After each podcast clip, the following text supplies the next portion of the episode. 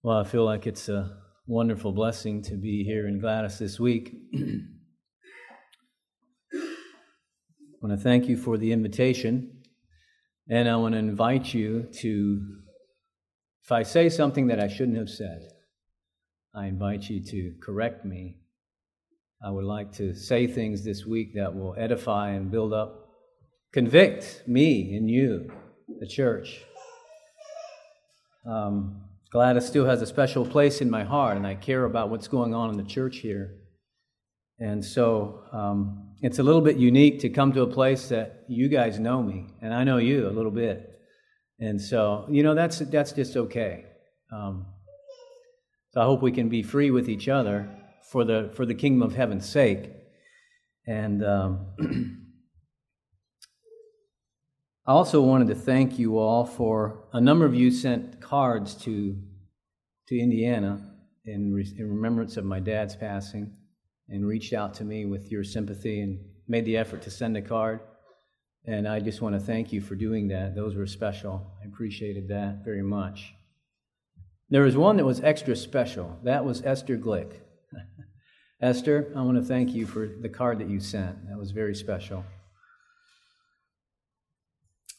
I felt unworthy. I am thankful for, for your love and reaching out in that way. Just reminiscing back a little bit, um, I moved to Indiana when I was almost 23, so that was 1990. That was over 26 years ago, I moved away. And I, I hope you've forgotten a lot of what you remember about me. Um, some of you know my journey, and I'm not here to, to share a lot about myself, but there is something I want to share with you tonight about myself. Um, Probably some of you know, most of you know, that before I moved away, I had experienced a time of rebellion and being away from the Lord and was actually excommunicated from the church here and was living in sin and then had repented. I was in Costa Rica for a while and um, as a place for a new start and came back to Indiana and or I'm sorry to Virginia to Gladys here and I think it was 1988 I came back and just as time went on I began to backslide and hid it from you. So I just here I am tonight and I just want to I just want to be open about that. You guys didn't know that. And it's something I never, I've had so many things to make right in my life and to go back and say I'm sorry and to make restitution. There's one thing I never did, and that was to clear with you that when I left in 1990, I had all kinds of sin in my life. And I said things like, well, I'm just, I'm just kind of discouraged and, you know, I'm, I just feel the pull of the old life and, and I think maybe it'd be better for me to move away. And that wasn't the whole story. I think it was um, Thanksgiving of 1989 that I was here. I was in this building at the Thanksgiving evening service. And after that service was over, I left and um, found my way to an old friend and bought some marijuana again for the first time in a long time. And, and from then on until I moved, that was what, that's things like that I've gotten involved in drugs, pornography, uh, just, a, just a wicked life hidden from all of you. And coming to church and pretending that everything was fine. And I'm ashamed of that. And I'm also ashamed that I never, I never um, came back to the church and made that right. Some of you were here when that was going on. So I'm here to tell you I'm sorry and I ask for your forgiveness tonight. To confess that. And so, really, my move to Indiana was um, a Jonah move, relocating because of the things going on in my life, relocating and hoping that it would take care of things. And so, that what I'm sharing with you now is that that's the first half of the story. I'll have to, if you want any more, I'll have to tell you that later. But there, five years after that, after I moved to Indiana, I fell into the same sins and hid some of these same problems from my own wife. And so God had to arrest me. And I just, the other day, I went back and found the date again. January the 5th, 1997 was the date of my arrest by God. And um, God gave me the opportunity to voluntarily confess, starting with my wife that night, and then on, there was just barrelfuls of confession. I guess I never made it to you. uh, but things that I had allowed into my life there in Indiana that I had to make right. And you know, that night, I still remember that night, laying there in bed and thinking, man, what will it cost me to really make things right? When I thought of the cost, it seemed it was just about too big because it cost um, it cost the, the, the cost was to, to humble myself and to confess and um, so in thinking of that and, and so there's been a journey uphill since then thank god that's been just a little over 20 years ago But I just remember there was two weeks there where it seemed like there was another confession the next day and the next day and the next day, and um, it was embarrassing. It was hard. But I believe it was it was necessary. And so, in light of that, I guess this week I asked Sam before we came this evening, what's the normal way you do here for invitations? You know, we sort of expect invitations at revival meetings that's what I'm used to. Um, and so I would like to, I think what my plan is, unless the Lord directs otherwise, is that the, at the end of each service, I would just like to open it up for confessions. And I think it does us so much good to just confess my need in front of my brothers and sisters. And the Lord, maybe the Lord will direct otherwise. I don't know if it will necessarily do that every night. Tonight, I would like to just do that after the message just open it up, and if God has spoken to you about something, and maybe it's not even connected to what I'm going to share tonight in the sermon, just something you would like to share by way of confession or ask for prayer, whatever, here. You know, the Bible says that God resists the proud. And to make a confession requires humility, doesn't it? I have to humble myself first before I stand up. And, um, it, but it goes on to say that God gives grace unto the humble. So I just would encourage you, if you have something, if God lays something on your heart tonight, to just be open about it and share.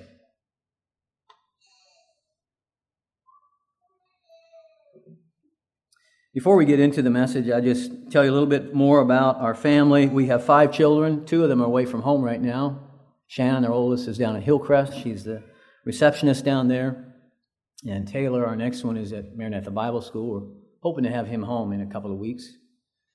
And then Sheila, uh, my wife, Sheila, is in Floyd County for this week with the youngest three. And she is going to be homeschooling up there and hopefully coming down on the weekend with Alvin and Missy. Um, so I'm driving Missy's vehicle. I brought that down and they'll come down with our van later. That's our plans. I do work in an RV factory. Sorry about that. I'm making RVs um, helping make RVs. I've worked there for 17 years. That's my job. I was ordained in 2007, so that's been close to 10 years now. And um, that was quite a, a journey because I was ordained during the Great Depression, I call it. and uh, because we were going through something as a church, which may be similar to what you have gone through here. And um, so, as I share this week, I, I, just want you to know I'm not pointing a finger at those who are not here at Gladys anymore, or am I pointing it at you that are here, okay? I just want to share the burdens that, that God has birthed in me, I guess, just from my own experiences. And um, there was a season in our church where a lot of the people left, and I was freshly ordained, and I just really grieved and struggled and tried, wished I could have put all the fires out and didn't know how to put them out and it was very hard. But I guess one thing that I feel like I received through that time was just a burden, and that is that I just, one of my burdens is that we would be a relevant church.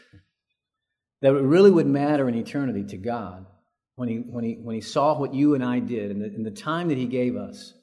That He would say, You know, you made a difference in my kingdom in those, those years that you spent there in Gladys or you know, where I'm at, out in Nappanee, Indiana.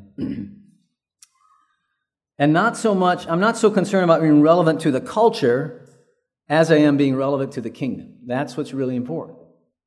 And if I'm relevant to the kingdom, I will reach out into my culture and into my community. I will. But most important is being relevant to the kingdom of God. And so, a relevant church, I suppose probably all the messages this week, however many they are, there might be a funeral here this week. um, but I suppose most of them will tie into that theme, a relevant church. I would like for us to memorize a couple of verses this week, and they are out of the King James Version. That's what I use to preach out of. I use other versions in my personal study, but uh, I'll be using the King James in preaching this week. And so, if you don't have a King James with you tonight, maybe you can print off these verses and bring them along, and we'll say them together each evening, and then maybe we'll have them memorized. Maybe you know them by heart already but they're out of John chapter 7, verse 37 and 38. So I would invite you to turn there. And if you don't have the King James wording, we're going to memorize in the King James. Is that okay? Because that's what I have. So you have to do what I have up here. Um,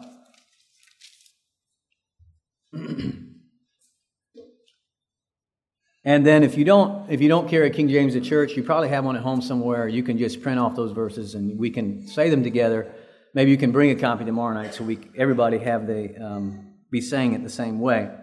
But I would like for us to memorize verse 37 and 38 of John chapter 7. And I want, I want to start halfway through the verse in verse 37 where it says Jesus. We're going to start with that word, and we're just going to, um, this will be our, our theme verses for the week. Interestingly enough, the, the songs that you sang and what Brother Sam shared, uh, talking about the streams of, of water, I think that fits with these verses here. So let's, could we just stand together? Would you all stand with me? And let's start with that word Jesus, and let's say that in verse 37 and then down, finish out with verse 38. All together. Jesus stood and cried, saying, If any man thirst, let him come unto me and drink. He that believeth on me, as the scripture hath said, out of his belly shall flow rivers of living water. And then let's say the reference John 7 37 and 38. All right, you may be seated. Thank you.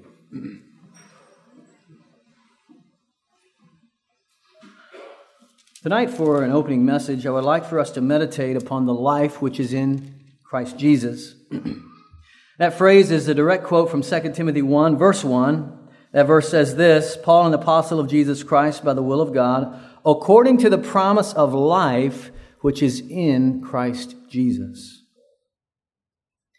So that tells me that hidden within the person of Jesus Christ is a germ of spiritual life. That if you will eat it, it will totally change you. We are not born with this. We're not born with this germinated seed. We're not born with this spiritual life, but we may possess it if we partake of Jesus. The death of Jesus has the capacity to change your destiny. The life of Jesus has the capacity to change your very self. And when this life which is in Christ Jesus becomes our possession, we cannot not be changed by it. This evening, I would like to ask you the question Do you indeed possess this life?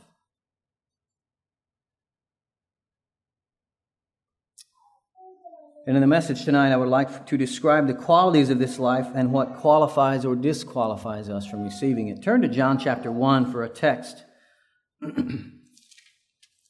for the message this evening. The title for the message is out of that verse in Timothy Life which is in Christ Jesus.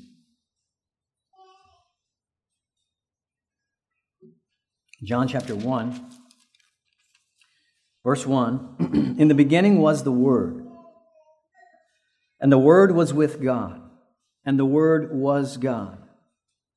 The same was in the beginning with God. Have you ever noticed that the the Gospels, Matthew, Mark, and Luke, it, they're all kind of a narrative, they're kind of a story, and they start out by sharing, um, you know, the things that Jesus, the, the, the circumstances of his birth and the circumstances of his life. Can you imagine John, an old man, and when he decided to write this book? What would you write if you had been there? When you go to pick up your quill, I just imagine this old, long bearded man going over to the lamp and the, picking up the quill, and what is he going to write? And this is what comes to his mind first.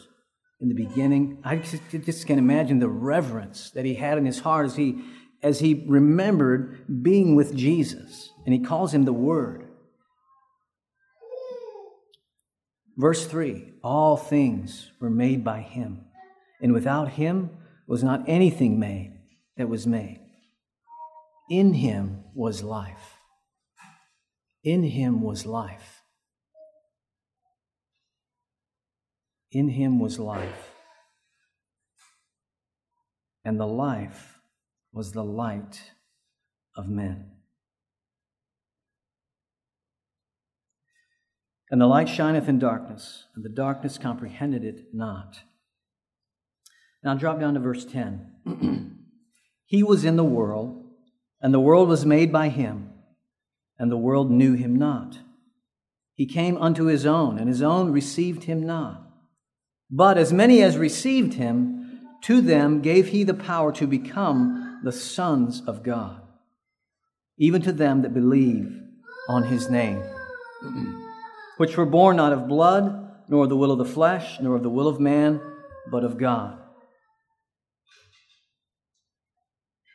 And the Word was made flesh and dwelt among us, and we beheld his glory, the glory as of the only begotten of the Father, full of grace and truth. And then verse 16, and of his fullness have all we received, and grace for grace. In the beginning was the Word. Jesus is the exact representation of who God the Father is to us. Jesus, it says there in verse 1 that in the beginning was the Word. So Jesus was already there.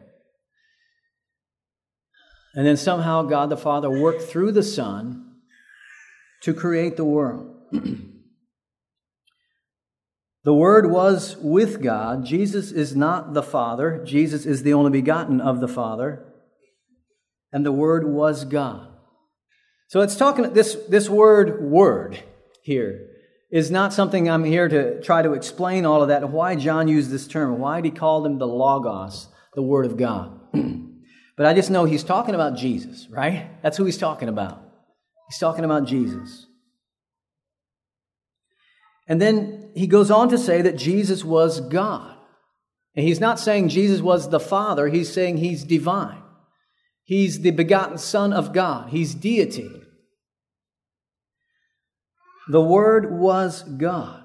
He has a divine nature. He had a the divine nature. All things were made by Him. So Genesis says that God, in the beginning, God created, and it was God the Son. It, it makes that clear here in John chapter 1. what really struck me as I looked over this passage again is that little phrase in verse 4 In Him was life. In Him was life. So here were you and I in this world we, we did not have this life. We did not possess this life. We had physical life, but we did not have the spiritual life. And so, God the Father wants you and I to possess this life that is in Christ Jesus, this life that is hidden in Christ Jesus. It's in there.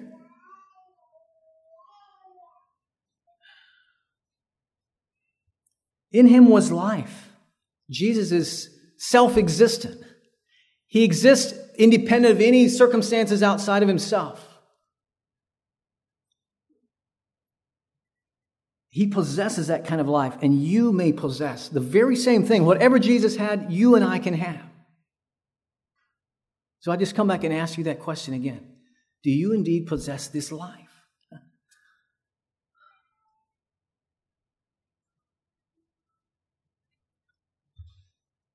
Jesus Jesus possesses eternity. It's part of the, you know, if we could if we could be a doctor, I see Brother Dan's not here this evening, but you know, if he could dissect this life, what all ingredients would he find? He would find godness in this life, right? He would find deity in this life. And doesn't the Bible say something about being partakers of the divine nature? So you, when you eat of it, you, you, you begin to take in this life. Do you believe, if you're a Christian tonight, do you believe that within you, somewhere in there, you know, it's not, if you would cut yourself open, you wouldn't pull out a little nug and say, oh, there it is, there's that life. But it is in there. It's in spirit form, it's in there.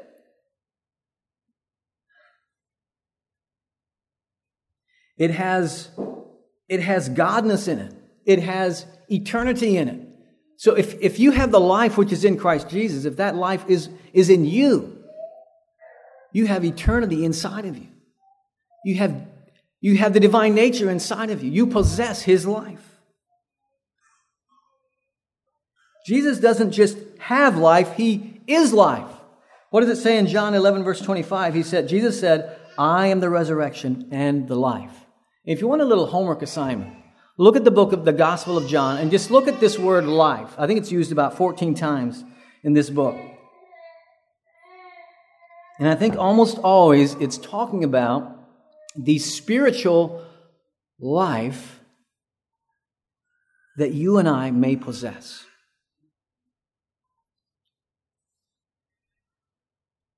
Verse 4 says, The life was the light of men. Do you know what it's like to be outside of the will of God? And the things of God seem to you, they're boring, they're, they're distasteful, they're, they're, they're a drudgery. And, and when you really surrender, when you really truly surrendered, suddenly the life became the light and it made sense to you. You wanted to do what was right. You had desire for the things of God. I believe that that's one of the first things that God gives to us when His life germinates within us, and that is desire. How much holy desire do you have? It might determine how much life is in there. You know, and I think it's really it's whatever Jesus did, you and I just need to do the same thing. And I think, you know, he says over and over again in the book of John, he talks about, you know, the only reason I'm here is to do the will of my Father. That's the only reason I'm here. Whatever God says, whatever my Father says, that is what I do. And I, did he, do you think he desired to do his Father's will? I think he loved it. I think he had tremendous desire to do it. We only see one time in the Bible where Jesus' desire was, was not the same as his Father's. You know the prayer he prays about um, thy kingdom come, thy will be done on earth as it is in heaven. I think Jesus wanted to do the will of the Father. And yet in the garden, we do see that one instance where he said, You know, Lord, if it be possible, take this away from me. In other words, I don't want to. But nevertheless, even though I don't want to, my will says I will still do it. And I think that's often the way it is for us. We come to the Lord, God gives us something. How can we live for Him without holy desire? It is almost impossible. I would say it is impossible.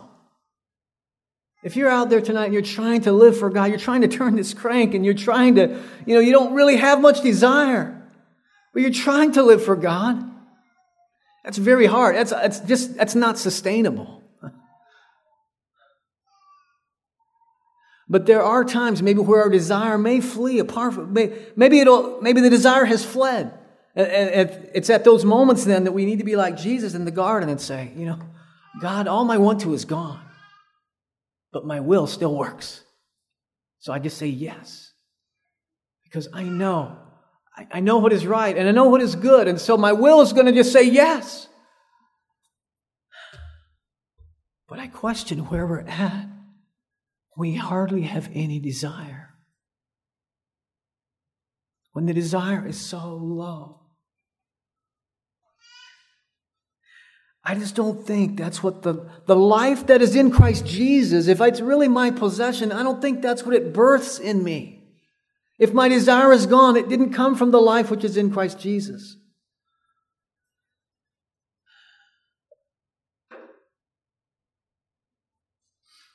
The life was the light of men. Is that how you and I find it? That the life, I now possess this life. You know what? My whole life makes sense. It makes sense to say no to the things of the world and to say yes to the things of God. That makes perfect sense to me. Because I'm looking ahead, I'm looking beyond the end of this life. I'm making choices now because I'm looking at eternity. That, that life has brought this light to me. And that's why I make the decisions that I do.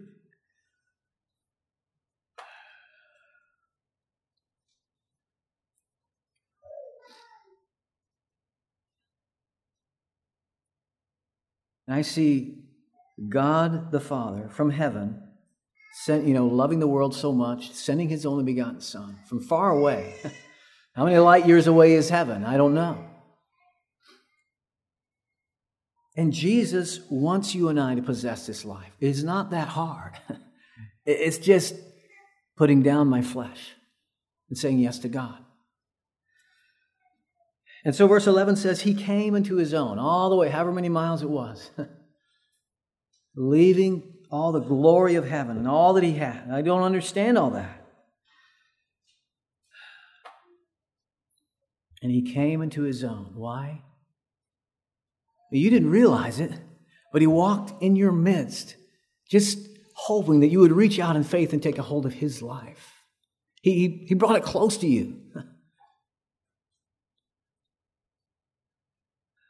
so you could possess it.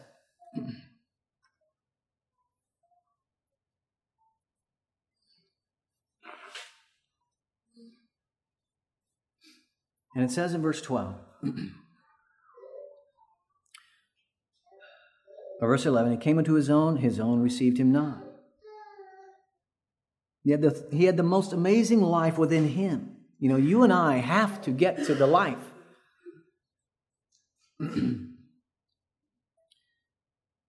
he came into his own, his own received him not. But as many as did receive him, to them gave he the power or the right to become sons of God. When you become a son of God, you take possession of the life that is in Christ Jesus. Do you think that when the life moved out of him into you, that suddenly he had less life within him? you know, you better get to him quick. It's been 7,000 years. He's been handing out life, for however long it's been. No, 2,000 years. no, he doesn't possess any less life when you take possession of it. you can become a son of God, daughter of God. So we don't just get his inheritance. And it seems to me like American Christianity today focuses so much on the inheritance. You know, your sins are forgiven and you can go to heaven, and that's true. But what about the life that you can have now? What about that? You don't just get his inheritance, you get his life.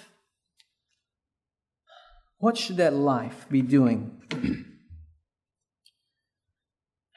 Jesus said in John 10, verse 10, here's another, here's another word, life, in John, in the book of John. It says in John 10, 10, I am come that they might, I am come. Remember it said back in verse 11, he came into his own? Now John 10, 10 says, I am come that they might have life. That's the main reason he came. And that they might have it. A little trickle at a time. Is that what he said? No that they might have it more abundantly. You and I have the human nature. In our humanity, it's is it wrong to be um, is our human nature is it bad? I mean, we talk about the flesh. I mean, we live in the flesh, right? We're talk, it depends what you're talking about. When we use the term flesh, we're talking about our carnality sometimes. But it can also mean just our humanity. And our human nature is not necessarily bad. But our humanity will team up either with our carnality, which is the flesh, to take us down, or our humanity can team up with God's divine life to take us up. as many as received him, even to them that believe. And so, how is it that you and I, if you possess this life tonight, how did you get hold of it? How did you take possession of it? Verse 12 says how we took possession. Even to them that believe on his name. It's faith, it's believing.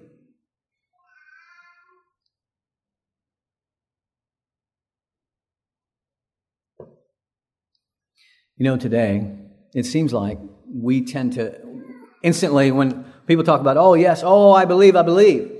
And, and, and, we tend to, or I tend to say, you know what? The Bible says even the devils believe and tremble. So you better make sure that you have a saving faith and not like, not like the devils. because their faith is not a living faith that will save them in the end. Is that right? So there is such a thing as a saving faith. It's a faith that acts. It's a faith that moves. It's not just a mental assent that says, oh, yes, I believe that Jesus died and I believe he existed. It's not that. It's more than that. But it's interesting to me that Jesus didn't even, or John, he didn't have to qualify all that and explain all that to them. And I'll make sure, even when he says, even to them that believe, he doesn't say, well, and I'll make sure that it's the really the real belief and it's the real faith. He didn't say that. I think he knew what he meant. But it was a real saving faith. You know, the thief on the cross didn't say the sinner's prayer, did he? He just said, Lord, remember me. But it was a saving faith.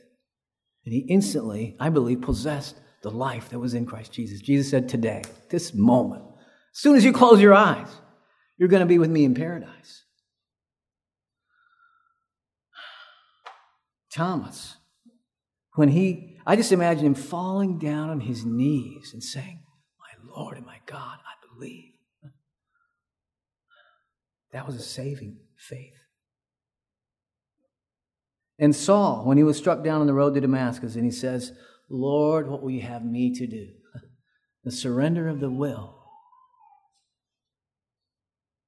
But it's faith. And we can, we can talk about what all the ingredients are of faith, but it comes down to this. This is how you, faith is the spoon, it's the transport that, that, that, that, that reaches out and dips that life that is in Christ Jesus and, and you partake of it. It's by faith. It's the vehicle that carries his life into us. And what happens then? When the life moves in, it describes it in verse 13, which were born not of blood, nor the will of the flesh, nor the will of man, but of God. Some, something did come in. Something real came in. Some spiritual seed did come in. And there is a spiritual germination that only God can do. He births something in our lives, in our hearts.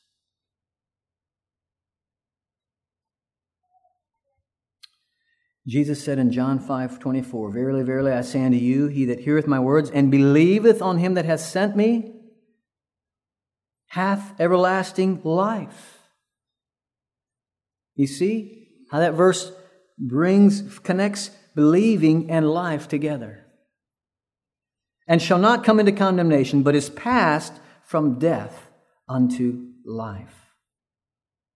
The instant we exercise saving faith, we possess the life that was and still is in Christ Jesus. And now it has become your possession. in verse 14, it seems to me that John is reminiscing about. It's like to me, I look at verse 14, it says, it's like he pauses his thought. He's, he's, he's, he's writing these scriptures and he pauses his thought and says, And the word is made flesh and dwelt among us, and we beheld his glory. You know what the life looked like when it was in the possession, within the possession of Jesus? wow. We beheld his glory full of grace and truth. That's what this life is supposed to look like. Jesus modeled for us what it's supposed to look like. He was full of grace and truth. And then verse 16. Now, John says what it's supposed to look like in you and me. he says, Of his fullness have all we received. Of his fullness.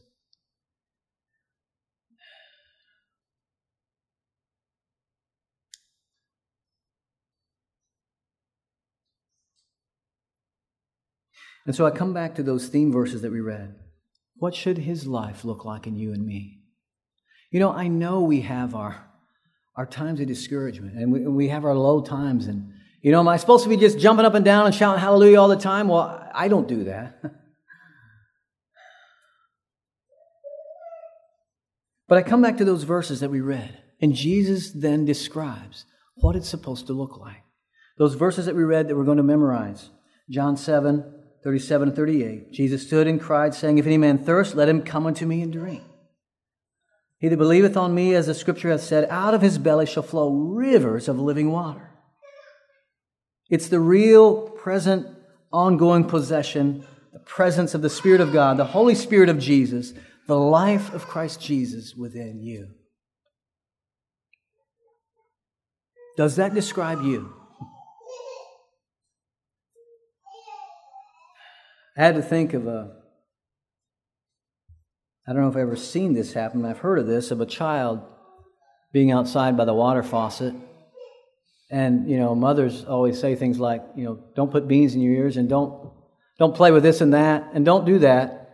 And the child turns on the water and picks it up and decides they want to drink. And all of a sudden, you know, the, cheeks get big and the eyes get big and this water is going in. It's coming in, a lot of pressure, and it needs to go somewhere. Where is it going to go? You know, if at that moment you could spiritually cut a hole in the belly and out of his belly would flow rivers of living water, you know, it's, it's so much pressure, it has to come out somewhere.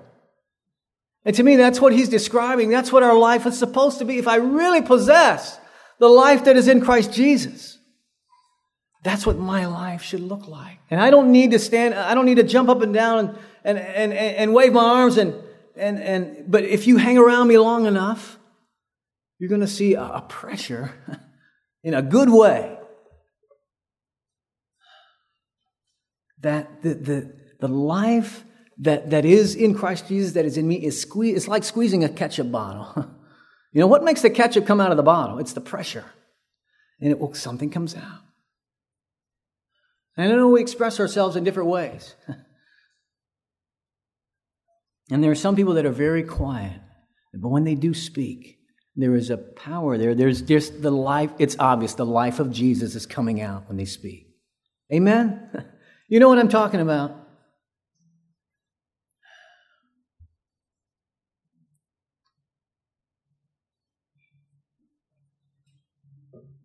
God wants to infect the world through you. God wants, you know, we talk about putting on Jesus, dressing ourselves with Jesus, and the Bible talks about being in Christ and so on. But I wonder if it would be better to say it the other way. Jesus wants to dress himself with you. he wants to be dressed in your humanity. And as you go on the job, as you change diapers, as you go to your youth activities and go to school, whatever you're doing,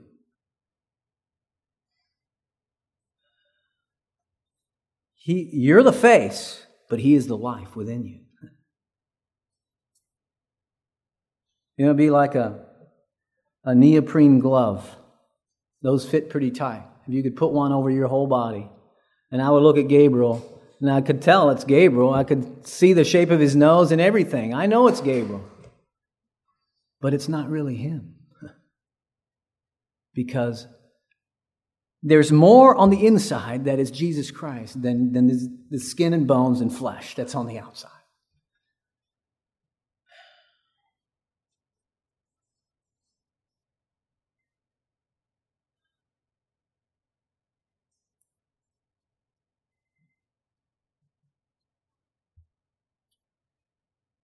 I would like for us to think about, in fact, you can turn to this, Galatians 2, verse 20. I think Paul described what I'm talking about here. I don't know if this is clear as mud or if this is clear as crystal, what I'm talking about here tonight. But Galatians 2, verse 20, puts in a nutshell what I'm talking about. What takes place in the life of a believer when he partakes of the life that is in Christ Jesus. When the life that is in Christ Jesus becomes his possession. Galatians 2, verse 20, I'm going to read it out of the King James. It says, I am crucified with Christ. Now, Jesus Christ really was crucified and he actually physically died, right? How are you and I crucified with Christ? Well, that reminds me of Romans chapter 6 where it says, "We are buried we are buried with him by baptism into death." So, by baptism, you and I uh, you and me are in this verse, okay? You and I are crucified with Christ, and I, then I would add Romans in there, by baptism into death. Okay, this is the beginning of the life, okay? Nevertheless, he says, Nevertheless, I live. I'm not physically dead like Jesus was. I'm still living. Yet not I. Nevertheless, I live, yet not I. But Christ liveth in me. You see, that's a picture of that neoprene glove, body glove. You know what I mean? What I just talked about with Gabriel there. That's what he, I've been crucified with Christ. Nevertheless, I live. Physically, I'm still alive, yet it's not me. The life of Jesus Christ is within me. Yet not I, but Christ liveth in me. And the life which I now live in the flesh, my ordinary everyday things that I do every day, getting up and going to work every day and teaching school and whatever else I'm doing, that life, my physical life, my humanity has been totally changed by the life that was in Christ Jesus that I now possess.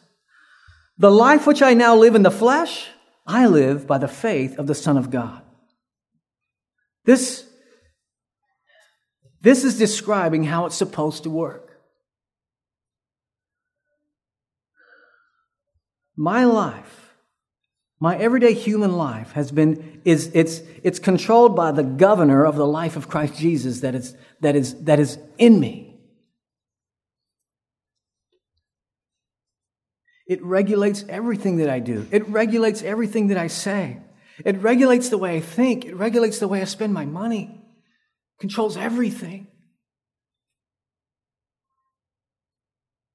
I have been overtaken by the life which is in Christ Jesus.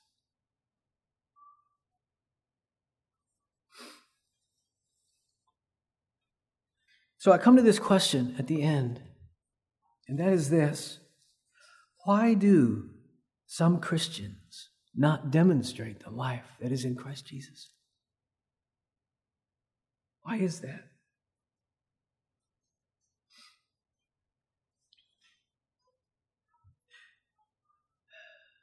Turn with me to Numbers chapter 14. I Just want to look at one more scripture here tonight. this is the story of the Numbers 14.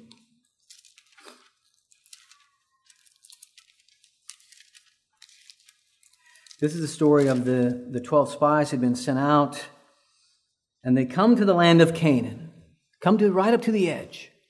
And, I, and you've probably heard other people compare this as well that, the, the, like, we think of the three, three locations mentioned there in, throughout this setting. One location is Egypt, that represents when you and I were living in sin before we were Christian. We were slaves in sin.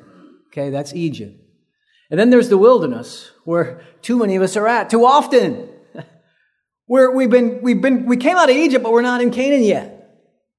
And we're wandering around in the wilderness, Now we're not really, the truth is, we're not really experiencing the life that is in Christ Jesus, which is, which would represent being in Canaan. Am I, do I never have a struggle in Canaan? No, it's not that. But there is, I've been possessed by the life that is in Christ Jesus. And it, it, helps me. I'm, I'm governed by something within that, that helps me through the trials and the things that I face.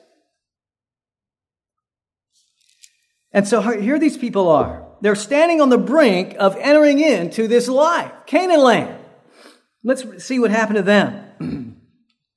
and all the congregation lifted up their voice and cried, and the people wept that night. And all the children of Israel murmured against Moses and against Aaron, and the whole congregation said unto them, would God that we had died in the land of Egypt. Or would God we had died in this wilderness. And wherefore hath the Lord brought us unto this land to fall by the sword that our wives and our children should be a prey? Were it not better for us to return into Egypt? And they said one to another, Let us make a captain and let us return into Egypt. Then Moses and Aaron fell on their faces before all the assembly of the congregation of the children of Israel, of the, of the church at Bethel. They fell on their face and they said, and Joshua the son of Nun and Caleb the son of Jephunneh, who were of them that searched the land, rent their clothes, and they spake unto all the company of the children of Israel, saying, The land which we passed through to search it is an exceeding good land. Canaan land. If the Lord delight in us, then he will bring us into this land and give it to us, a land which floweth with milk and honey. This represents what should be the normal for a Christian. Only rebel ye not against the Lord. Neither fear ye the people of the land, for they are bread for us. Their defense is departed from them, and the Lord is with us. Fear them not. But all the congregation bade stone them with stones. And the glory of the Lord appeared in the tabernacle of the congregation before all the children of Israel. And the Lord said unto Moses, How long will this people provoke me? And how long will it be ere they believe me? For all the signs which I have showed among them, I will smite them with the pestilence and disinherit them, and will make of thee a greater nation and mightier than they. You know, sometimes it seems like that some Christians are willing to just wander around in the wilderness and be held up by something and saying, well, at least I'll have heaven in the end. I hope that's true. But I just noticed here in verse 12 where God said, you know what? If they're going to do that, I'm just going to disinherit them. Because that is not what I've intended you to experience.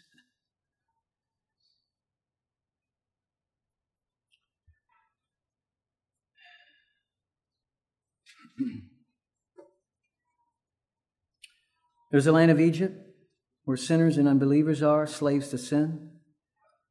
There's the wilderness where I am saved, but there's just a trickle of life It's barely present.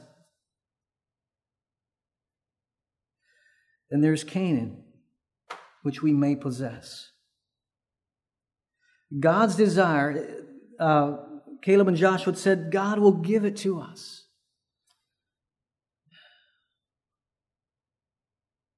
And why did they not make it in?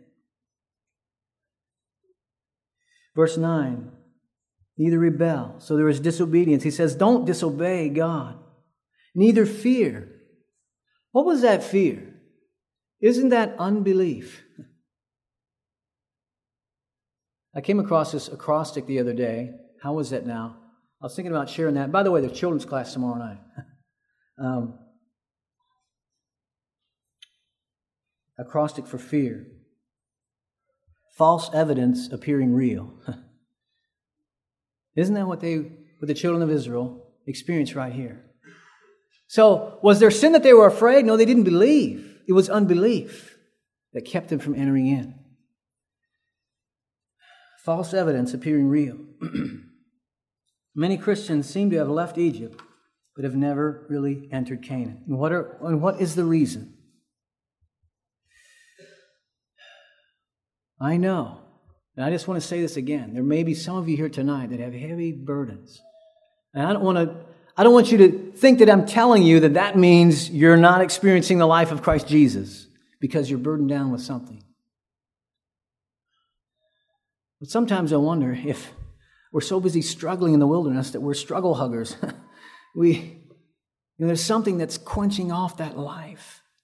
And really, that flow out of his belly, that's just never my experience. And there's something there. And it might be idolatry, which that was one of the biggest sins of the children of Israel. But I think even before that one was simply unbelief. unbelief. Did these, did, in this chapter right here, did they not believe that God existed? Was that their unbelief? See, in Hebrews it says, But with whom was he grieved forty years? Was it not with them that had sinned, whose carcasses fell in the wilderness? And to whom sware he that they should not enter into his rest, but to them that believed not? So we see that they could not enter in, not enter into this life because of unbelief. Did they not believe that God existed? I don't think it was that. They believed God existed. They just didn't believe that he would deliver them. And so when we wrestle with unbelief,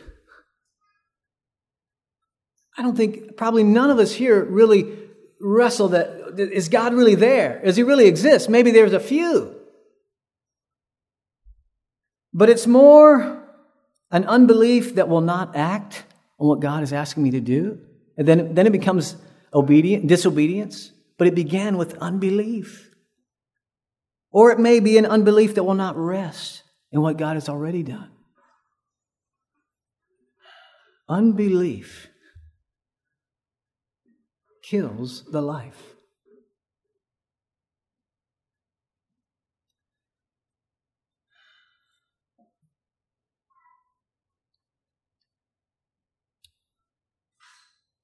Are you presently living without disobedience, without idolatry, without unbelief?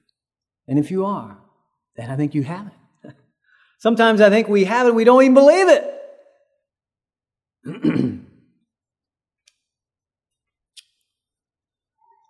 In closing tonight, it's common today that to ask the question, how's it going in your Christian life?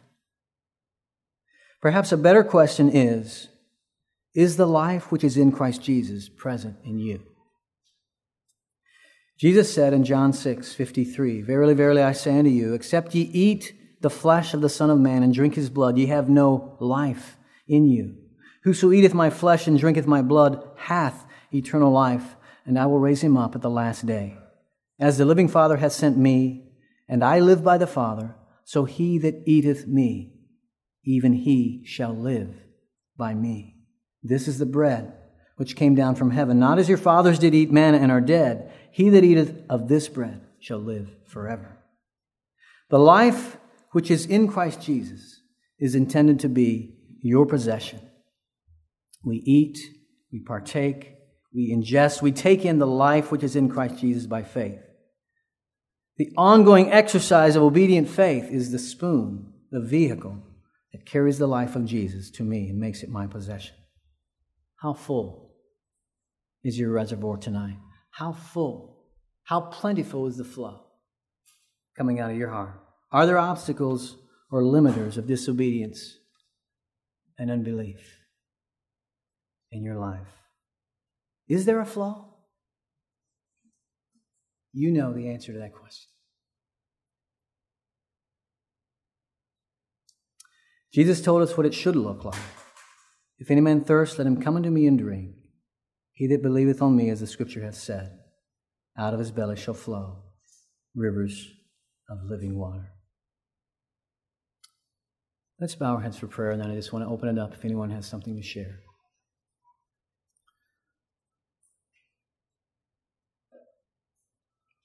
Father in heaven, Lord, thank you for these dear brothers and sisters. Lord, you know if there is someone here tonight that the reality is there's hardly a trickle going on. There's something there. There's a hindrance. Lord, I just pray that you would settle us or unsettle us. That it would not be me, but it would be you. Show us where we're at, Father. Thank you for what we can possess in Christ Jesus. And I just pray that we will possess in fuller measure the beautiful life that Jesus had, and he said that we can have it as well. I pray that as this church possesses your life, that it'll make a difference when we come to prayer meeting, when we, I don't know, there's so many ways, Lord, but it'll be transformational. So, God, would you work in our hearts this week? I'll be sure to give you the glory. In Jesus' name, I pray. Amen.